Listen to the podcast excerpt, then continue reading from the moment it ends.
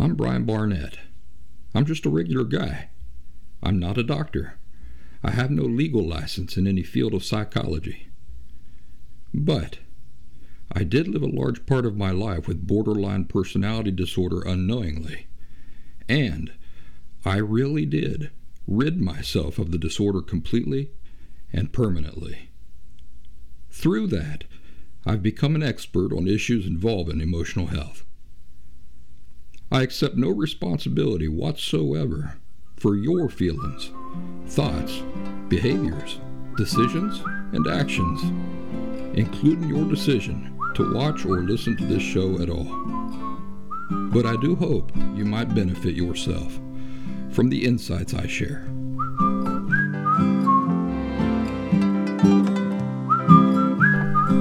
Happy Thursday, everybody. Welcome back to The Last Symptom. I'm Brian Barnett, the creator and host of The Last Symptom. Really appreciate you joining me this week, as I do every week, uh, especially if you're a first time viewer or listener. I hope you'll stick around. We talk about lots of interesting stuff. Before we get into today's interesting stuff, let's do some announcements. Announcements number one there's a, uh, a blue Chevy Impala outside with its lights on, California tags, license plate number G78X42. So if that's your car, please be informed that you left your lights on. Number two, Elvis has left the building. So please don't trample each other on your way out. And announcement number three, and this is the real announcement thelastsymptom.com is my website full of free resources. Be sure to check it out, especially if you're new around here.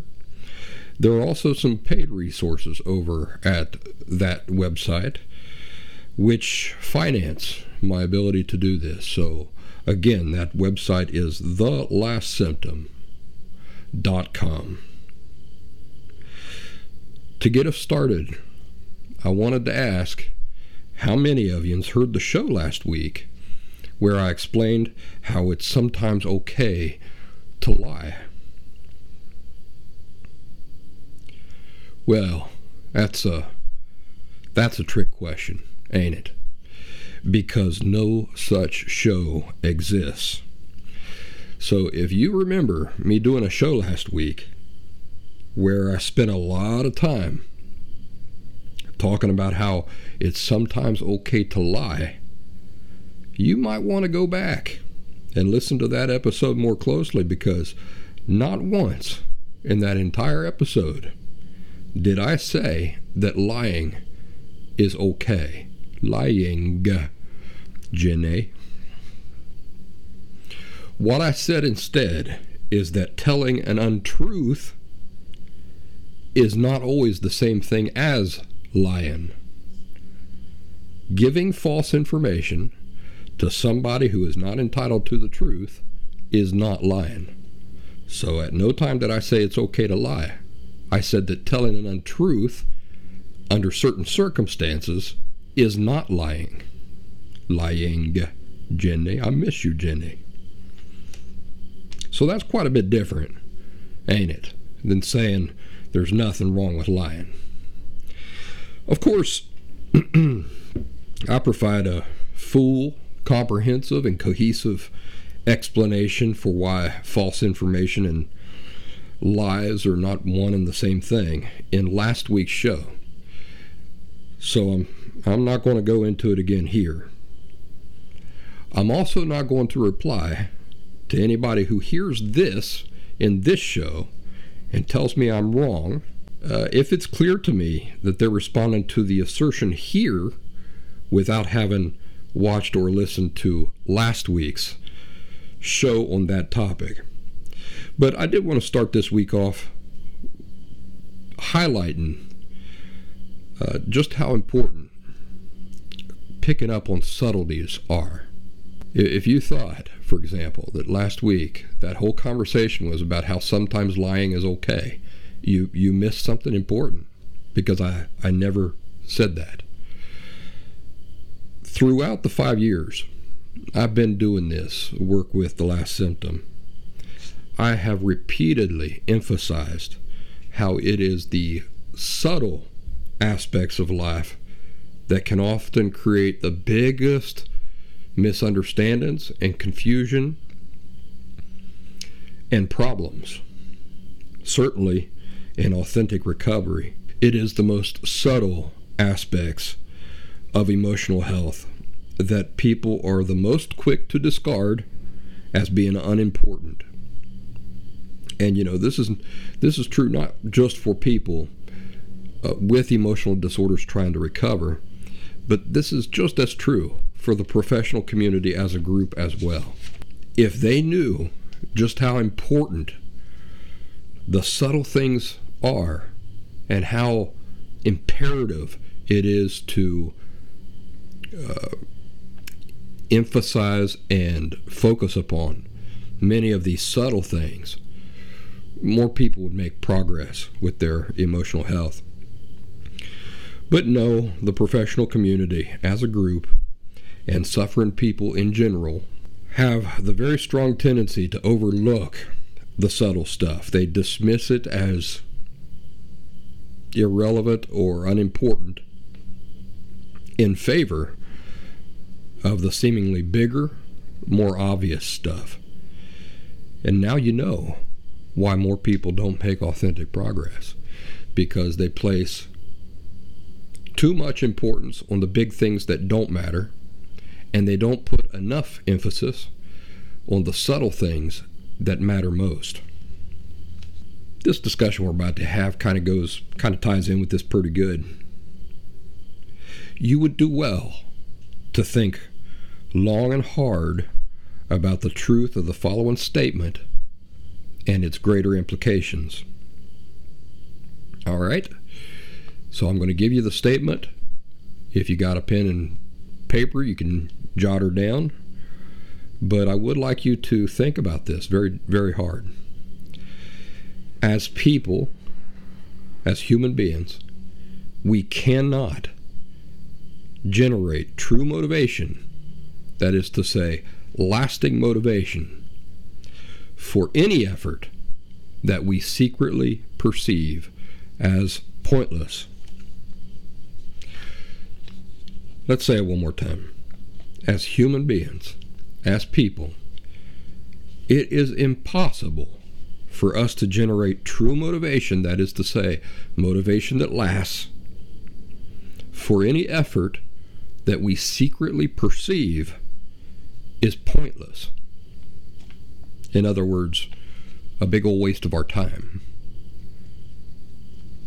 People often say to me, I have a really difficult time maintaining motivation in my efforts to get emotionally healthy or to authentically recover from an emotional disorder. Well, have you considered that uh, a part of you has possibly gone into this process disbelieving that you can ever truly be healthy? If so, apply the quote that I just gave you and do a self examination. You cannot maintain enthusiasm for any effort that you believe is ultimately going to be a complete waste of your time. So, the first step upon realizing you carry these doubts is to do what? So if if you do a self examination and you realize, you know, I, I never really thought about it before, but Barnett's right. I don't think a healthy version of me is possible. I don't believe that. What then would be the very first step? To just go through the motions anyway? well, that's what most people would do. Most people would just pretend and just go through the motions, do everything that they're told, cross their fingers, and hope for the best, even while carrying that secret belief that there is no possibility of some future healthy version of them, of themselves. But remember the quote I just gave you.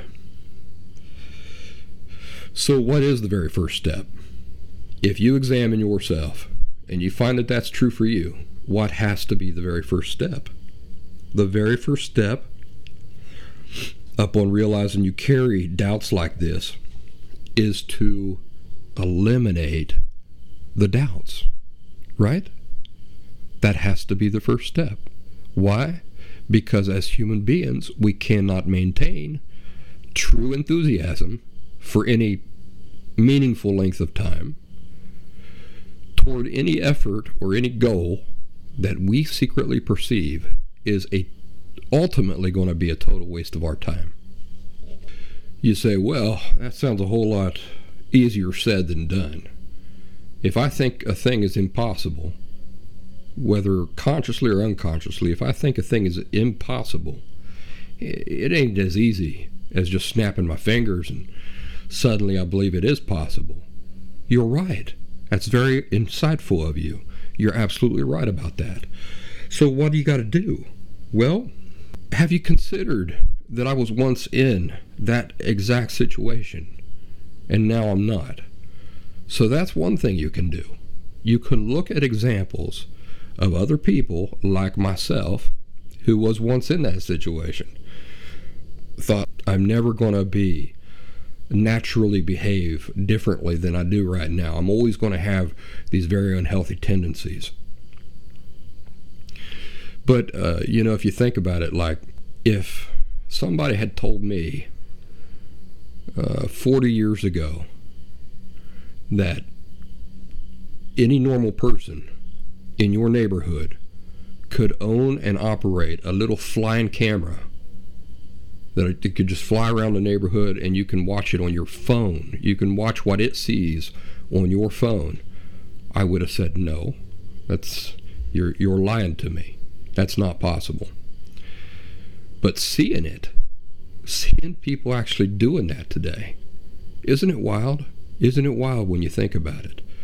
People flying these drones around your neighborhood and able to watch and record everything that little flying camera sees on their telephones. Once I see that, it doesn't seem quite so impossible anymore, does it? In fact, I've I've seen, for example, a couple friends of mine flying those things, and I say, "Well, that looks easy enough. I could do that." I've even considered getting myself one of those. I haven't done so yet, only because I, I can't figure out any practical use for it. If the batteries ran, you know, something like three hours or something like that, that'd be awesome. But the fact that they can only go 15, 20 minutes before they need a charge, uh, not worth me loading into my backpack and carrying out into the woods or anything like that. But I hope you get the point that you can use my real life experience of having authentically recovered from a lifetime, a lifetime of emotional disorder as evidence to convince yourself that going from a lifetime of emotional unhealth to a life of real emotional health is possible. You are not wasting your time and energy. Let's think about this you might say to yourself, Yes, but I've been trying very, very hard. I've been trying very hard.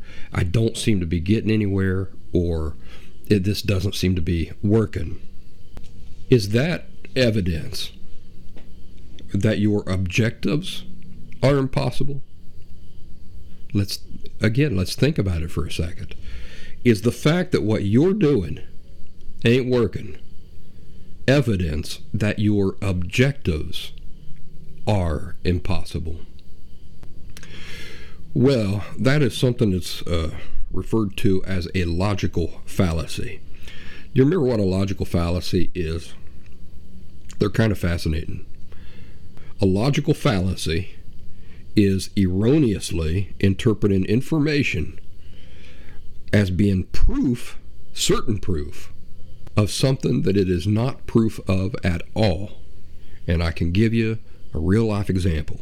You hear it all the time.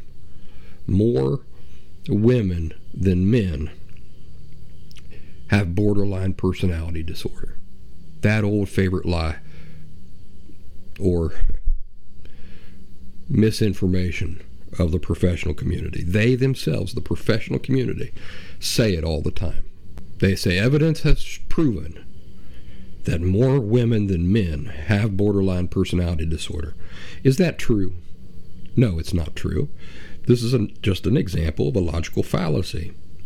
How do they arrive at the conclusion that more women than men suffer from borderline personality disorder? The way they arrive at that conclusion is that more women are documented as showing the symptoms. So, surely that proves, doesn't it, more women than men have borderline personality disorder.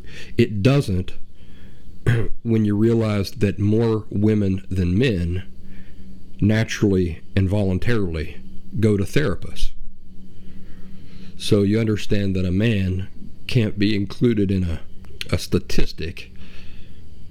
Uh, men, I should say, can't be included in a statistic that they refuse to participate in or they refuse to voluntarily share things about. So the only thing that statistically more women report symptoms of borderline personality disorder than men, the only thing that that is definite evidence of is that more women are talking to people about it than men are.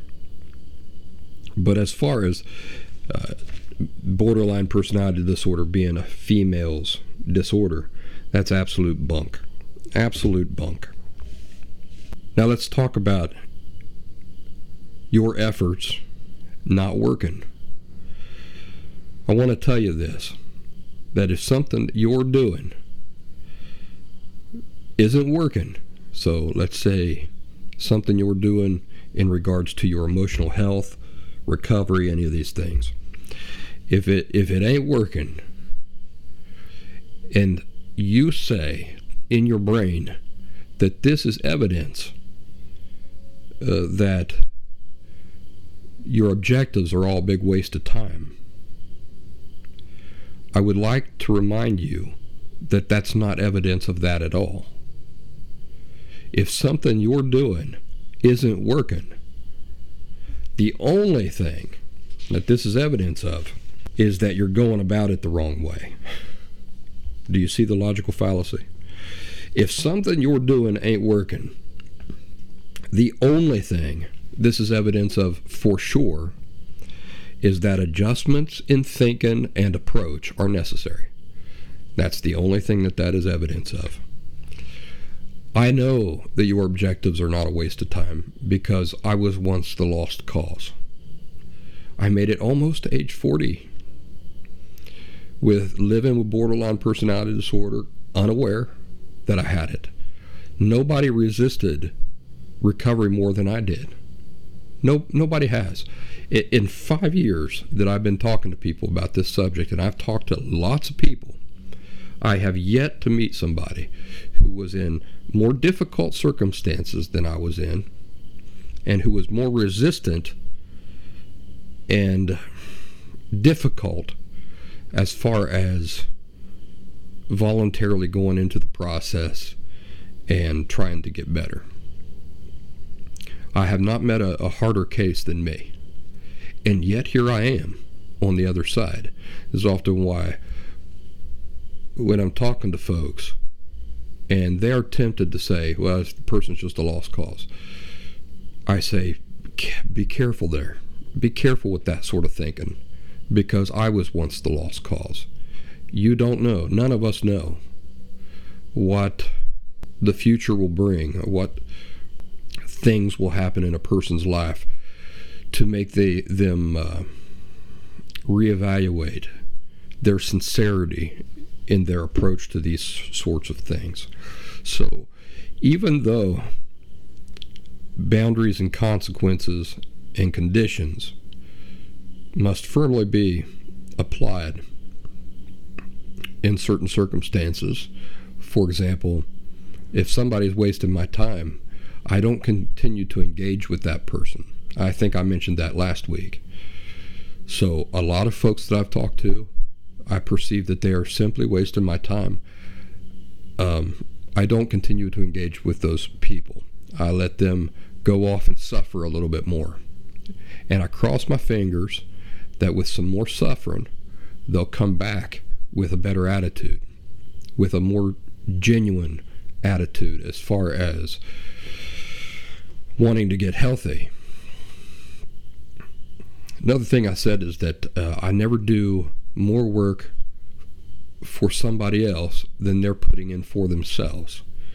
So I run into that a lot. Oh, help me, help me, help me, help me. I say, well, what are you doing for yourself? They, they're not doing anything for themselves. They want me to do it all. Then again, in that situation, I say, you're wasting my time.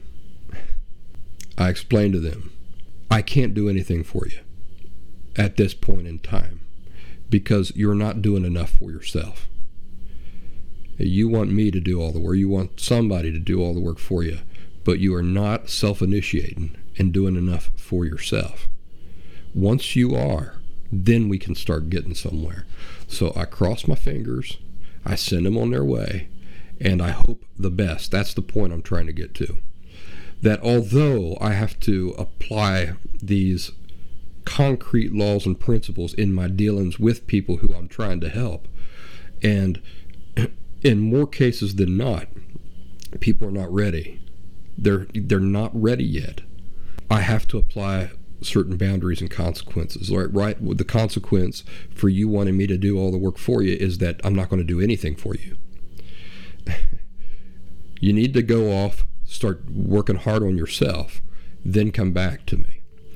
Once that happens, then you open up the way for me to be able to healthily be able to help you. But when I send a person off on their way, do I say to myself, there is a waste of time? There, it, that person is a lost cause. I can tell you honestly, I never do that. Never. I always hold out hope for every single person I come in, even the people who have been really, uh, who have straddled the line between simply being selfish to being just outright evil. Evil toward me. Even those people, I hold out hope for them. So I never lose hope. And a lot of the unhealthy people I talk to, they believe that, for example, a wife, let's say, she's thinking about divorcing her husband. He will not work on himself. He will not work on himself. Uh, he's abusive. He's uh, self destructive. And she comes to the decision that she has to uh, divorce him. That's, that is the thing she has to do out of an act of love, let's say. And um, she might think he's a lost cause. Really resist that type of thinking. You can love a person, you can find it necessary to divorce them, or to have to separate from them, or to have to terminate a relationship with them. But just because you're not in a relationship with them anymore, and just because your life has to go a different direction, does not mean that we give up hope for people. You can still hope the best for a person and not give up hope for people from a distance. I remember my ex wife, Diana, saying something to that effect to me. I will always hope the best for you. Always. No matter what. And so I'm sure she's out there somewhere, remarried, living a her new life. And maybe I pop into her head from time to time, and she probably still thinks, if she doesn't know, you know, the circumstances of my current life, she's probably wondering if I'm still out there struggling somewhere, but hoping the best for me. Isn't that nice? So, the need for adjustments in thinking and approach along the way for any endeavor. Listen to what I'm telling you. This does not just apply to going from emotional unhealth to emotional health. This applies to for any endeavor, any endeavor in life. The need for adjustments in thinking and approach along the way for any endeavor is not a possibility, it is a certainty. So, do you remember what we said the logical fallacy was? The logical fallacy is I've been trying, I've been trying, I've been trying. I'm getting nowhere. My goals, my objectives are unattainable. I have the proof right here. I've been trying and trying and trying. I'm getting nowhere. That's the proof. My objectives are unattainable. Remember what we said the logical fall- that how that's a logical fallacy? It's a logical fallacy because the only thing it proves is that how you're going about trying to reach your objectives is the wrong way. Right? That is the only thing we know for sure. And we know that if you're trying to get healthy, that that is not a, a pointless objective because there are people like me who have done it. There are lost causes like me who once looked into the future and said, Never, never will I be able to get there. Never will I be a different person. Never will I naturally react to things differently or view things differently or feel differently than I do now. Never will I have a completely different set of natural tendencies. And yet here I am. So we know it's possible. Now we take the fact that you've been trying, trying, trying, and not getting where you're trying to go. What do we know for sure? Well, we know for sure that the objective is possible. So what's the only other thing that it can mean? That you've been trying, trying, trying, not getting anywhere. The only thing it can absolutely mean is that the way you're going about it, you need to make adjustments. Adjustments to your approach, your approach in thinking, and the approach in how you're trying to handle the thing or get to where you're trying to go. And remember what I just said. That is true for any anything. I've told you, I've been talking about this a lot lately. Working on a motor or an engine or something, and it's you know you're trying to change out a part on a motor, and it's very difficult. It's not going easy. Do you remember what I said? that always causes me to stop and say, What am I doing wrong? Because if I were doing it right, this wouldn't be difficult. The fact that it's uh, so is it does that mean then that me changing this part on that motor is an impossible objective? No. What does it mean for sure? It means the way I'm going about changing the part for that motor. I'm doing it incorrectly, or I'm not doing it as well as I could be doing it. Because if I were, it wouldn't be difficult. You see? That's why I say that this advice is good for anything in life. Think about relationships. I try, I try, I try in a relationship. My relationships always bomb. What does that tell you? If your conclusion, if you reach the conclusion in a situation like that, that, well, it's just impossible for me to have a healthy, happy relationship with somebody, uh, sla- uh, slap yourself in the face, splash some cold water on your face, because we already know that's not true. So don't choose to think that way. You choosing to think that way is a logical fallacy. Well, because I try and try and try, and my relationships are never harmonious, peaceful, and happy it's impossible for me to have a happy, harmonious relationship. Do you remember what the only thing that, you know, analyzing that situation, what is the only thing we know for sure? That you're going about it wrong. Not that the objective is impossible, but that you're going about it wrong. Because if you were going about it the correct way, then you would reach your objective and it wouldn't be difficult. So remember this advice and take it to heart.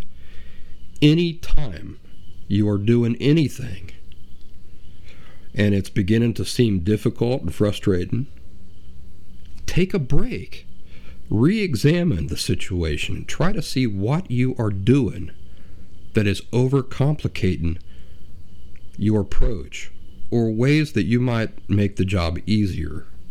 my, my daughter uh, starting to turn into a parrot I tell her, I give her these nuggets of wisdom And I go on and I forget that I ever shared them with her.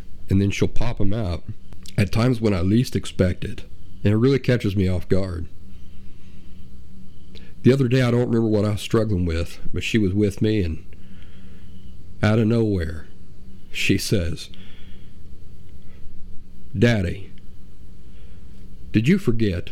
I said, Forget what? She said, Work smarter, not harder. well, that was really cute. I said, Somebody really smart must have told you that sometime. She said, Yeah, probably. I, I don't remember I don't remember when he told me. I don't remember when I told her that either, but it's a saying of mine. I mean, it, it, I didn't invent it, obviously, but it's one that I, I live by. Work smarter, not harder. If something is difficult, stop, analyze wh- what it is about your approach that you are not, that you could do better, or that you're not doing right. You know, sometimes it's not just our approach, but it's our thinking. What is what is it about my thinking in this situation that is making this more difficult than it needs to be? I say often, I'd say almost all the time, it is our thinking. As I've told you many times, anytime I'm working on a physical project and I don't seem to be making much progress, or the job seems more difficult than it ought to be. That is a really loud clue that I'm doing it wrong. I'm approaching the thing wrong. So I stop and I re examine. I, I don't just continue beating my head against the wall forever for no reason. Now, because I'm an imperfect human, sometimes it goes on longer than it should where I'm struggling, struggling, struggling because my mind's on the project, not on issues of emotional health. But when I when I take note of the frustration I'm experiencing mindfully, that does cause me to stop. That's when I begin to say, all right, I'm doing something wrong. This was my approach to escape an emotional disorder. So it's not just good for working on motors is, like I said, is good for every aspect of life. But it was my approach to escape an emotional disorder. If my emotions were volatile, volatile, volatile, or life was getting overwhelming, or I realized I was walking around uh, completely stressed out all the time, or I was angry a lot of the time, this was a really loud um, voice in my ear saying, You are overcomplicating something, or you're not approaching life right. So I would stop, take time to re examine what I myself was doing wrong, or that I could do differently, that I could do better. So I hope you find that helpful. The takeaway point is just because I'm trying, trying, trying, and getting nowhere, does n- it, that is not proof that your objectives are impossible. Do you remember what the only thing it is proof of? That the way you're going about reaching those objectives needs to be adjusted. And do you remember what I said to you about making adjustments in life? I told you that this is not like something that is just a possibility. So I don't live my life thinking, well, there's a possibility that I'll that as I'm trying to accomplish something, I'll have to make adjustments along the way. That's not what I'm telling you. What I'm telling you is that whatever thing I'm trying to do, there absolutely will be the need for adjustments along the way. And that holds true for everything. So, why would you get discouraged going along and then realizing I have to make adjustments. Well, I didn't expect that. Boy, that's dis- that's uh, frustrating and disillusioning, and uh, takes the wind out of my sails. Boy, got to make adjustments. Oh, what's the point? That's not the right way to think. The right way to think is that as you go into any endeavor, knowing right out the gate saying to yourself, now on this journey, I will have to make adjustments. I do this on every backpacking trip. I, I set down a detailed plan of every day the mileage, exactly where I hope to be, how much ground I want to cover, when I want to get into camp, and all these things. It never goes that way. Never. So, no matter how detailed my plans are, no matter how airtight I think they are, I always have to make adjustments along the way. Because I'm expending so much energy in the mountains, I may get hungrier a lot earlier than I originally planned to stop for lunch. How flexible am I? Am I willing to, along the way, make adjustments and say, okay, my hunger's kicking in, my energy levels are dropping much f- faster or sooner or differently than I had originally planned for. Got to make an adjustment. Fellers, we got to stop right here for lunch. I need it. I'm hitting a wall. Don't have no energy. There's a brook. Let's stop by the brook there and have lunch. And do you know that the guys that I'm with, or whoever I'm with on a backpacking trip, even you, sometimes I'm by myself, but often I'm with buddies. They never say, "Oh, now let's not do that. Let's stick to the plan." You know why? Because if I'm hungry, they probably are too.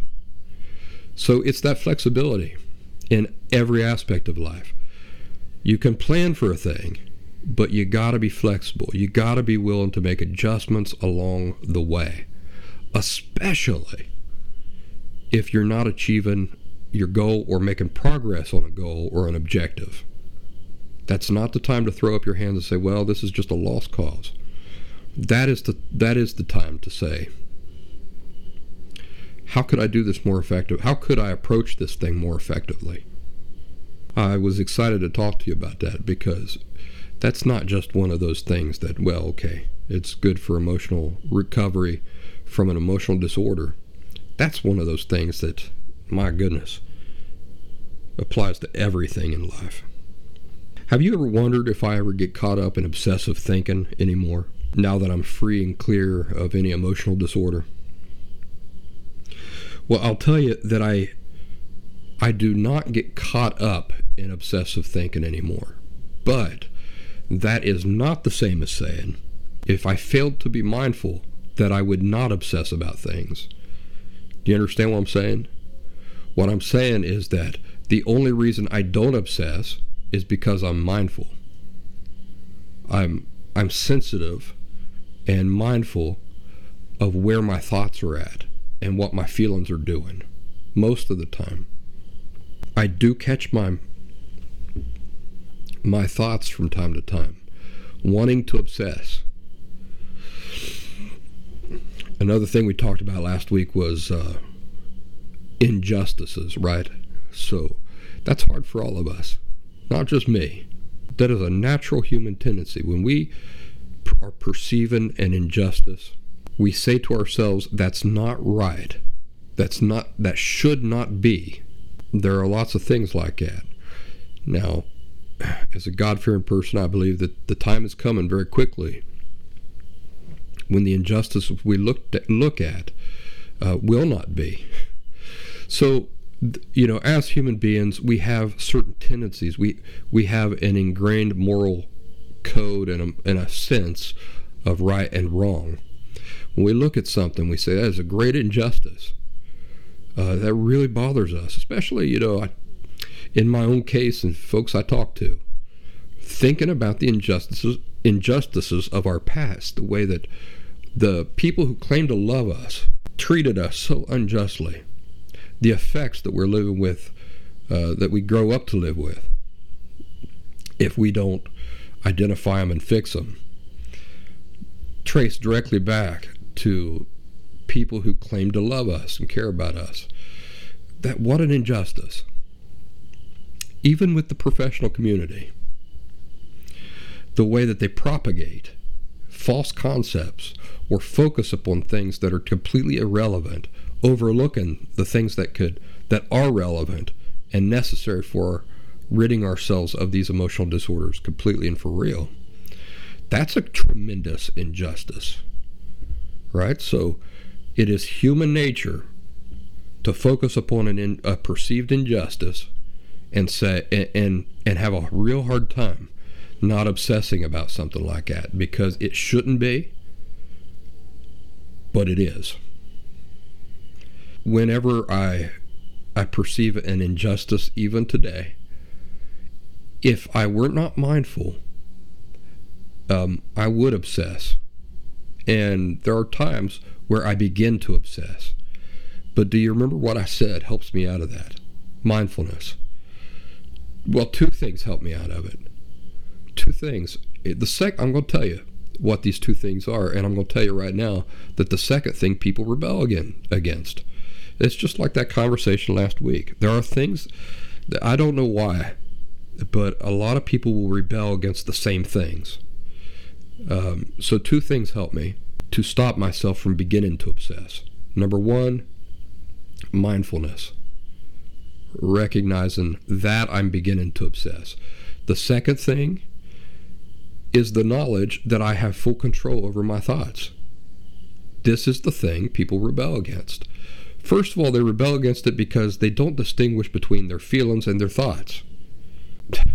It, by the way, if you're one of these folks who that applies to, don't feel too bad about it because I talk to quote unquote professional expert therapists and psychologists even today who can't distinguish between the two things. Don't understand the difference in nature between thoughts and feelings. It's true, we have no control over our feelings, but we have full control over our thoughts. And I'll say I repeated this a million times, but because I have to people will say, no, I don't have full control over my thoughts because, you know, you tell me not to think about an ice cream cone, I think about an ice cream cone. Fine. Are you telling me that you're stuck thinking about an ice cream cone until the ice cream cone decides you're allowed to stop thinking about it? It's absurd. Yes, the idea might pop into your head. It doesn't mean you have to continue thinking about the ice cream cone. You can recognize what you're thinking about. You can choose to think about something different. This is true for everybody. So if you have not been uh,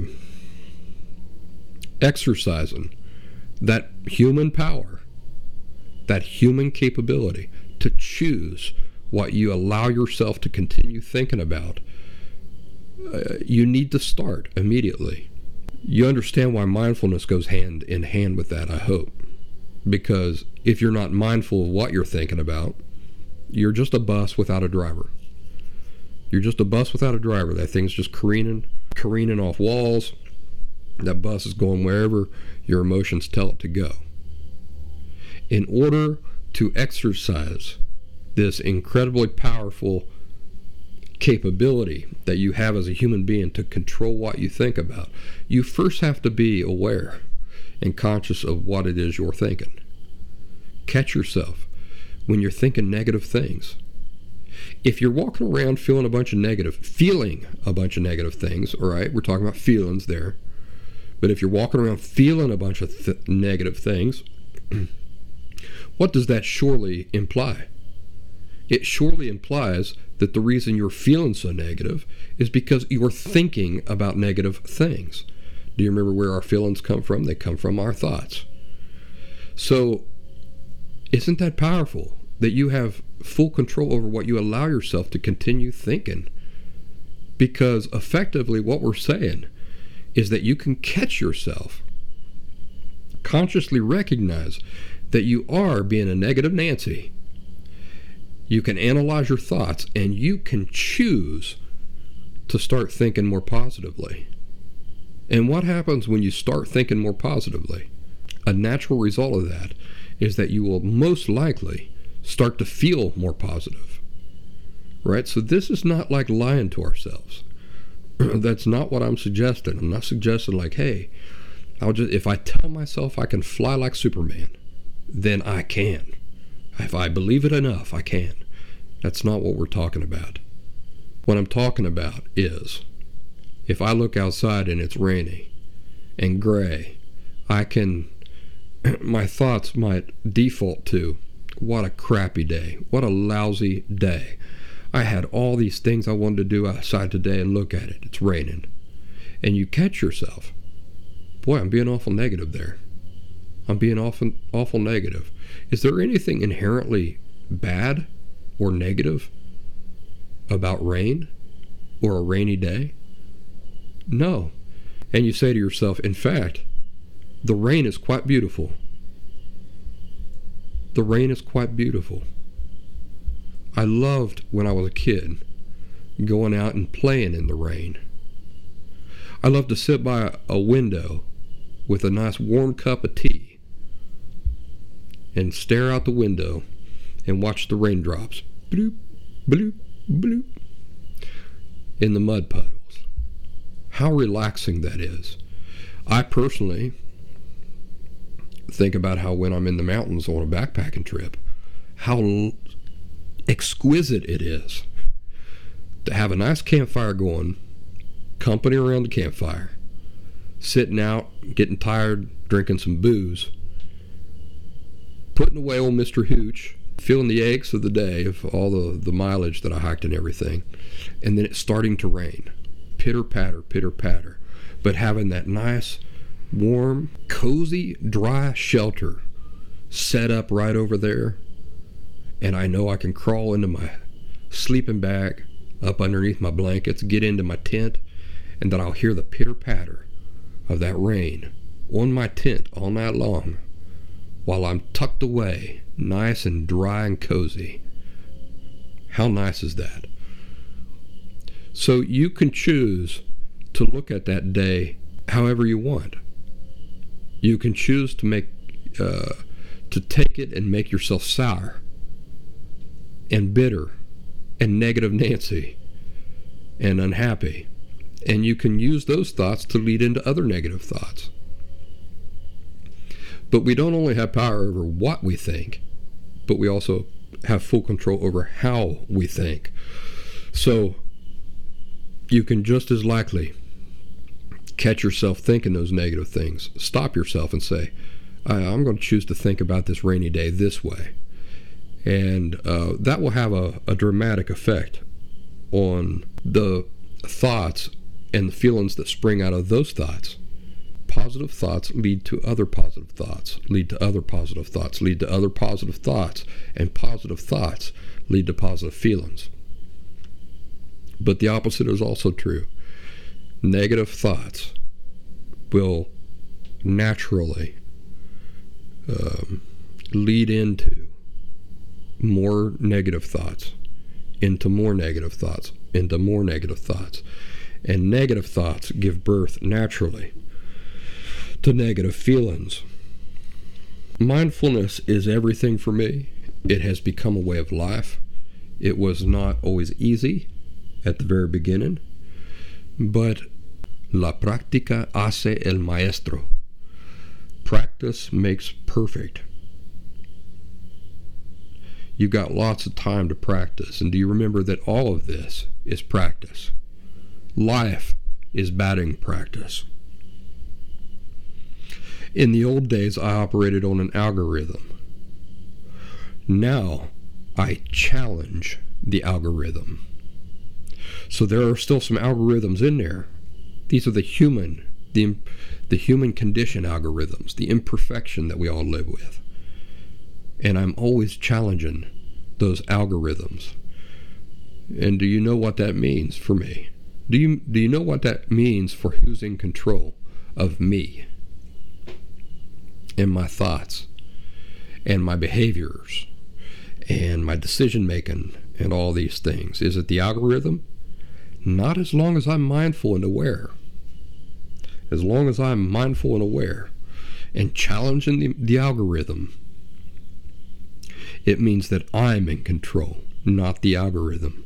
So when my brain begins to obsess about a thing, and this does still happen from time to time, as I hopefully explained earlier, the most difficult periods of time or uh, moments when this is true for me is when I am the victim of or I am the witness of some injustice, my brain will begin, particularly an injustice that has no solution, like there's nothing I can do about it. When that happens, my brain will begin to obsess about it. That's not that's not the way things should be. That's not right. I don't like that. Is there anything I can do about it? Uh, these are the types of thoughts that I have, and uh, it, it turns into a, a, a merry-go-round. It just goes around and around. so when this does still happen from time to time, it is my mindfulness that catches it, that mindfully recognizes that it's happening, and then I consciously take control. I do. I take control. Um, sometimes this happens with people, with other people. So people I care about and I am invested in emotionally, but I know because of the law of individual inherent rights, responsibility, authority that I have no control over. So one particular example is anytime my father comes into play. So if I run into somebody who knows my father, if I have a dream about him, things of this nature, if I'm not mindful of the natural effects this is going to have on me, I could become a slave to the algorithm. But if I'm mindful and aware, I'm powerful because I can make decisions about about it. I can catch myself when I'm working on a project and I catch myself, my brain, obsessing about my father. I can catch it and say, I'm going to redirect my thoughts. That, that's getting me nowhere. It's only frustrating, painful in these things. I am going to redirect those thoughts. And that's not all I do. Because I know of the effect that this sort of exposure to my father has, I love my father. But as longtime listeners know, he is an ongoing source of tremendous pain and frustration for me because he has not done what he needs to do. Nobody holds him accountable except for me. I'm the only one. And I have great hope for him. I would hope to see him enjoy authentic emotional health. I recognize that this is entirely up to him. Still, I am invested. I want, I hope that he will do that. When he doesn't, and as the years tick by, and he continues to ignore boundaries and these sorts of things. It is painful. It causes me to begin to go into that those obsessive thoughts where my mindfulness then has to catch it and, and redirect myself. But w- one thing I'll also do is that I'll warn people that I may act unusual, I may be moody, and I tell them it's because I have some emotional thing affecting me. It's not their fault. I also permit myself some emotional behavior and I forgive myself for it preemptively. That means before it ever happens. So just knowing myself, knowing the situation, its effect on me, I'll say, surely I will get careless because I'm just a person. I can't be you know perfectly consciously aware of these things all the time. But I know I know it's affecting me. So as the week goes on, I might get I, might not be as consciously aware of the effect it's having on me, and I might bark at somebody. I might treat somebody impatiently or something like that. So I know that that that there is a very strong possibility that that will happen. I'm going to warn the people that I come into contact to, with that I'm that I have an intimate relationship, right, or a close friendship. Hey, listen. I just want to tell you, we're going to be spending a lot of time here the next few days together. I'm dealing with some emotional stuff. And I don't mean, I won't mean to be short with you or anything like that, but if I am, I just want you to know that that's what's going on and it's it's not you. Boy, you would be amazed at how that takes care of so many things. Um, but I also forgive myself for it preemptively. I say, I'm just a person. The effects of this are what they are if if I do end up mistreating somebody, I've already warned them of the possibility about it. I'm already aware that it's likely that this will occur. So I'm already going to forgive myself if I do mess up. I'll still regret it. I don't want it to happen, but if it does, you know, it is understandable that it might might happen. So I cut myself that slack. Another thing I do is that I imagine myself as a child and I spend time with myself as my grown up self. Do you understand what I'm saying? I, as myself right now, older, wiser, stronger, more mature, choose to spend time with my younger inner self. And I imagine sitting with myself and putting my own arm around my own younger self, talking to him and comforting him. Even Stephen King, the author, knows that we're all carrying different stages of ourselves within us. I know because I've, I've seen him write about it. This is true for people who are raised emotionally healthy too. We grow up, we become adults, but whatever version of ourselves that we are, we have all of the younger versions of ourselves within us. You know, the, the, the me from first grade is still in there somewhere. The me from high school, still in there somewhere. And now, as an independent adult free agent, I have the ability to sit with myself and comfort those those versions of myself. Healthy people parent the younger versions within themselves by intuition and an unconscious understanding that it's now their responsibility to do this. Not it's not anybody else's responsibility. So it's my responsibility to do this for myself. It's not oh some woman out there, some girlfriend. It's not anybody else. It's me. That responsibility belongs to me. It belongs to you if you're an adult free agent. If you're waiting for other adults to do this for you, you're going to be waiting a long time. And you shouldn't be because it's neglectful. You're neglecting your responsibilities to yourself. Uh, you can be your own parenting figure now. Healthy people, of course, have had the advantage of having had good role models for the proper way that they should parent themselves, such as not shaming themselves, being per- patient but not permissive, and so forth.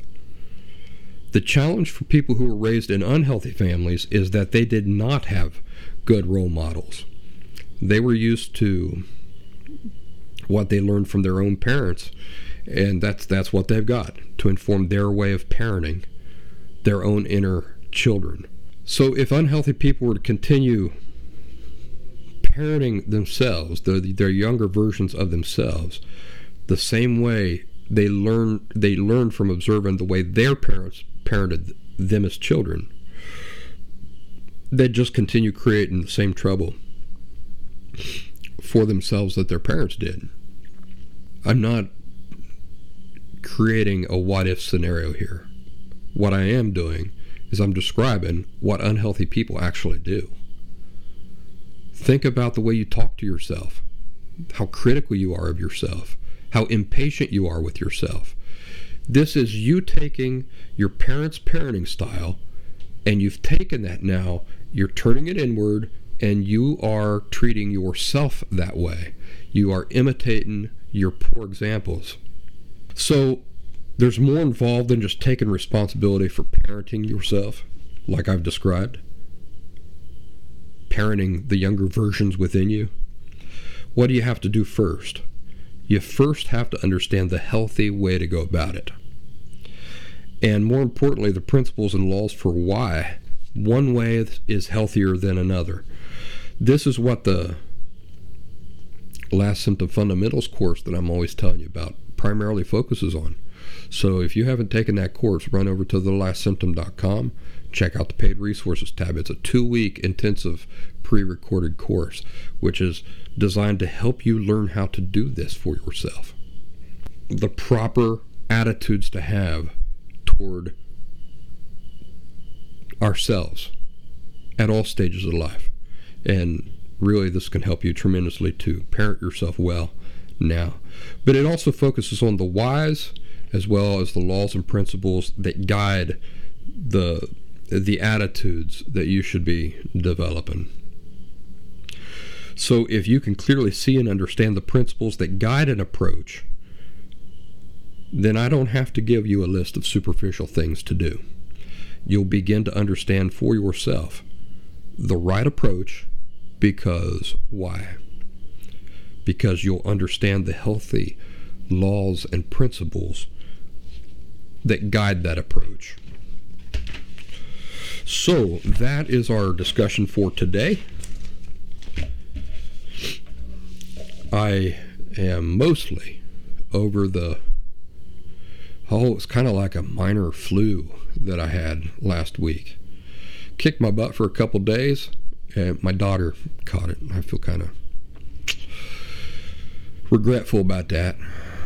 But truly, it was about time, don't you think? I mean, she's she's so giving with all of her germs that it is about time that it worked the opposite way, like you know her getting sick off my sickness rather than the other way around. She's doing well. She's just about kicked it herself, so uh, that's why I can joke about it like that. Ladies and gentlemen, I hope you have a wonderful weekend. Take care of yourselves, and I'll talk at you real, real soon. Happy Thursday, happy weekend, and uh, I'll see you next week. Ciao.